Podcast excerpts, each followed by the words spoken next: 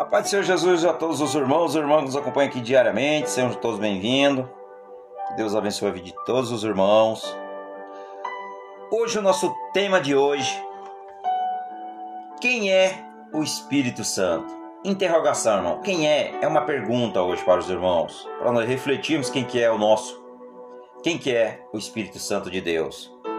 E o nosso texto de hoje está no Evangelho de João, no capítulo número 14, no verso de número 26, que diz: Mas aquele consolador, o Espírito Santo, que o Pai enviará em meu nome, vos ensinará todas as coisas e vos fará lembrar de tudo quanto vos tenho dito.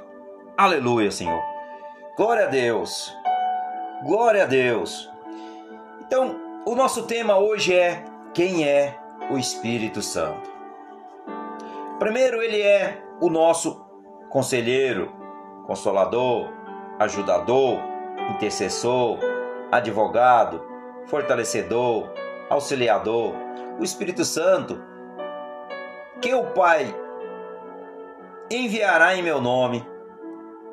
Ou seja, Jesus diz em meu lugar, porque tudo que nós pedimos no nome de Jesus, se nós cremos e acreditamos em Sua pessoa, na pessoa de Jesus, nós o receberemos.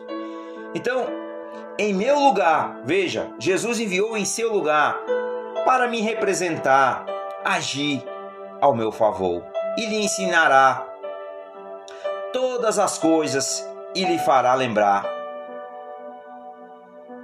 Lhe, e lhe trará também a memória tudo o que eu lhe disser.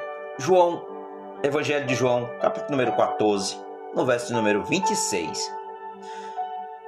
Então Jesus, muitas vezes,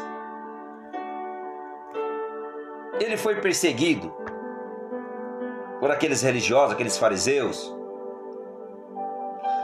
porque Jesus ele pregava, fazia por onde ele andava prodígios, sinais e maravilhas. Milagres mesmo, milagre. Para o homem é loucura, mas era a sabedoria de Deus. E ele dizia para aqueles homens que não era dele, mas sim era do Pai. Mas aquele que conhece o Pai precisa do Filho. E nós sabemos, irmãos, que não é bem assim que muitas vezes acontece. Então Jesus estava falando: escuta, eu sou o pão da vida, eu sou a água da vida. Como ele disse àquela mulher samaritana no poço, essa água que tu tem aí nesse poço, tu beberás, mas tu terás sede. Mas da água que eu te der, você beberá e você será um rio uma fonte de águas vivas. Então, hoje a nossa a nossa palavra é principalmente quem é o Espírito Santo de Deus. Então, o apóstolo Paulo, vou citar aqui também algumas coisas do apóstolo Paulo, que ele diz assim lá em Atos, principalmente Paulo foi escolhido por Deus para pregar o evangelho aos gentios. Ele disse: Para isso fui designado pregador e apóstolo, mestre da verdadeira fé aos gentios. Que tá 1 Timóteo, no capítulo número 2, no verso de número 7. Essa é uma direção específica e focada. Ele repartiu esse mandamento algumas vezes ao longo do curso da sua vida. No início da sua primeira viagem apostólica, ele declarou aos judeus: Nós voltamos para os gentios, pois assim o Senhor nos ordenou. Eu fiz de vocês luz para os gentios. Está em Atos 13, no verso 46 e 47. Durante a sua segunda viagem, ele declarou com ousadia: De acordo de, de agora em diante, irei para os gentios, está em Atos 18, no verso 6. E ele também falou aos romanos, no capítulo 11, no verso 13. Para os romanos ele escreveu: Sou apóstolo para os gentios. Essas, de, essas declarações, irmãos, continuam ao longo de suas cartas. Entretanto, a partir do seu desejo de ver os seus compatriotas judeus salvos, ele repetidamente procurava as sinagogas em quase todas ou toda a cidade. Na verdade, toda a cidade que o texto diz, toda a cidade que visitavam ou que visitava. Veja isso. Ele, por onde ele passava, ele ia em toda sinagoga por onde ele passava visitar para pregar e para fortalecer os irmãos, tantos judeus como gentios, como ele falou, que eu vim para os gentios. Ou seja, eu sou apóstolo para os gentios, está em Romanos 11, no verso de número 13. Então, o Espírito Santo de Deus, ele é que nos auxilia para fazer a vontade de nosso Pai. Então, primeiro, praticamente, irmãos, não existe vida cristã sem o Espírito Santo. Sem o Espírito Santo, o cristianismo é seco, é monótono e mundano também. Sem o Espírito Santo, o nosso trabalho é esgotador e cansativo. Sem o Espírito Santo, não existe comunhão com Deus. Remova o Espírito Santo de uma igreja e uma dessas duas coisas irá acontecer. Ela se transformará num clube social e ela se transtornará ou, perdão, se tornará uma instituição religiosa. A verdade é, não há revelação sem o Espírito Santo de Deus.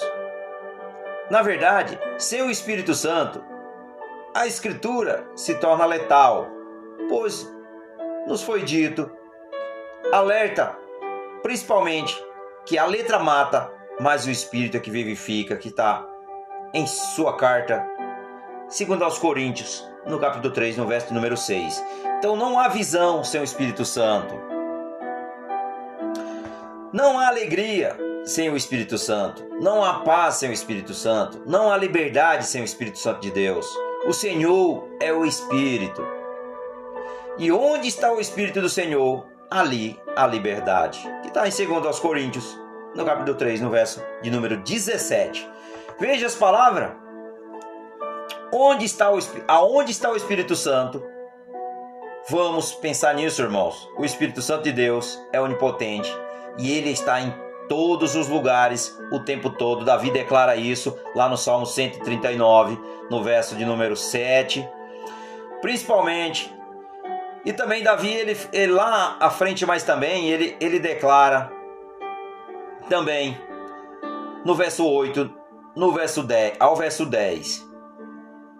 Então, a mensagem é clara, como cristal para todos nós. Ela trata-se ela está em todos os lugares e o tempo todo. Então, aproximar a pergunta que nós, a próxima pergunta que nós devemos fazer é: Ah, Billy, há liberdade em todos os lugares? Será que há liberdade em todos os lugares? Essa é a verdade? Será que há liberdade em todos os lugares? Veja novamente a palavra de Paulo: aonde está o Espírito do Senhor, ali há liberdade.